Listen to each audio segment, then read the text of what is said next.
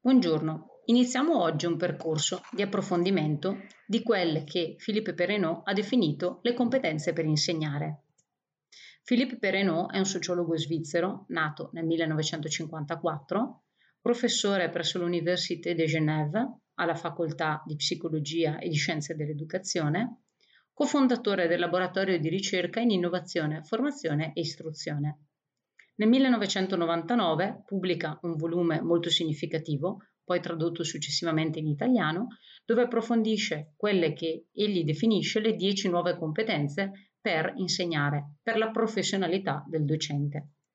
Il nostro percorso vuole proprio approfondire ciascuna di queste competenze, anche perché si condivide pienamente l'impostazione che riconosce queste 10 competenze centrali per favorire una professionalità in un ruolo tanto delicato qual è quello dell'insegnante.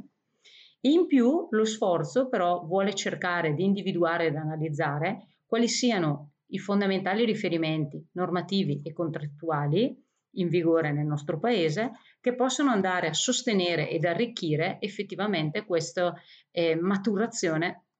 di queste competenze professionali per appunto la professione di insegnante.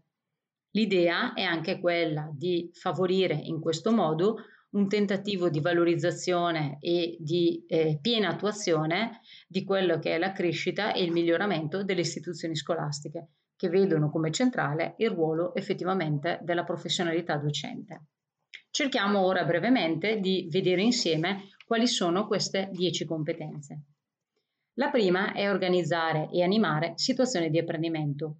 Innanzitutto il docente deve avere piena padronanza della disciplina di insegnamento e deve eh, cercare di impostare delle proposte appunto didattiche che siano davvero coinvolgenti per gli studenti e che sappiano anche, eh, diciamo così, partire da possibili situazioni di difficoltà o di errore che lo studente può incontrare sul proprio percorso. Gestire la progressione degli apprendimenti, quindi fare in modo che nel corso dell'attività eh, il docente eh, aiuti gli studenti nel sapere progressivamente realizzare dei bilanci periodici in merito alle proprie capacità, ai propri di fo- punti di forza e di debolezza e quindi di conseguenza ai propri apprendimenti, ideare e far evolvere dispositivi di differenziazione. L'eterogeneità delle nostre classi è un aspetto che sicuramente è centrale e quindi è fondamentale che il docente sappia eh, mettere in cantiere delle proposte didattiche che tengano conto delle specificità di ciascuno, ma soprattutto questa eterogeneità possa diventare anche una ricchezza, quindi mettendo in campo anche dei percorsi di sostegno reciproco, di aiuto reciproco, di tutoraggio reciproco fra gli alunni, in modo tale da non lasciare indietro appunto nessuno. Quarta competenza, coinvolgere gli alunni nel loro apprendimento e nel loro lavoro, quindi fare in modo davvero che eh, lo studente sia consapevole del percorso che gli viene proposto, ma anche del progressivo percorso di apprendimento che eh, appunto sta affrontando. Quinta competenza, lavorare in gruppo, quindi fondamentale saper, eh, diciamo così, ideare delle situazioni che animino davvero eh, una dinamica di gruppo in cui ciascuno si sente parte di un tutto e può contribuire effettivamente con le proprie specificità e le, le proprie eh, appunto potenzialità. Sesta, partecipare alla gestione della scuola. Questo apre chiaramente alla eh, visione di una scuola come contestualizzata in seno ad un territorio, perché questa partecipazione riguarda sia l'interno, quindi il lavoro da farsi con i propri colleghi e con gli studenti, ma anche verso l'esterno. Infatti, centrale in questo aspetto è sicuramente la dinamica collegiale che caratterizza appunto il mondo della scuola e la professionalità del mondo della scuola. Strettamente collegata a questa è sicuramente la settima competenza, che è informare e coinvolgere i genitori, sia negli aspetti più istituzionali, quindi la dimensione collegiale, ma anche nella costruzione di una continuità appunto educativa che permetta di eh, favorire appunto la maturazione e la realizzazione di ciascun, di, eh, ciascun studente. Come dice bene, richiamandolo un'altra volta, decreto che ha regolamentato l'autonomia delle istituzioni scolastiche, la finalità della scuola deve essere proprio, in collaborazione con il territorio e con tutti gli altri attori, favorire il raggiungimento del successo formativo di ogni studente e di ogni studentessa. Ottava competenza, servirsi delle nuove tecnologie. Una professione come quella del docente non può assolutamente non essere al passo con i tempi e quindi tenere fuori questa continua evoluzione che la tecnologia ha e le continue trasformazioni che introduce sia dal punto di vista sociale, economico e culturale. Quindi è chiaro che il docente deve servirsi di queste tecnologie come uno strumento, come un mezzo per favorire gli apprendimenti e, e appunto far crescere i propri studenti.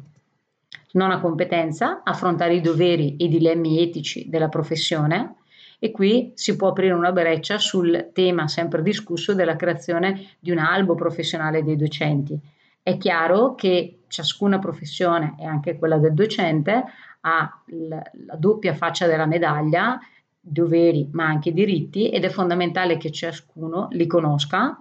li sappia gestire e soprattutto sappia affrontare anche quei momenti di stallo che possono essere appunto definiti i eh, dilemmi etici, quindi quelle scelte che sei portato a fare e che ti mettono di fronte appunto a eh, determinate eh, situazioni molto particolari. Infine, gestire la propria formazione continua. Una professione come quella del docente che eh, chiaramente è in continuo contatto con il contesto sociale, economico e culturale e nello stesso tempo in contatto con le nuove generazioni e con generazioni sempre diverse, non può pensare di non aggiornare costantemente la propria professionalità. Pertanto eh, diventa centrale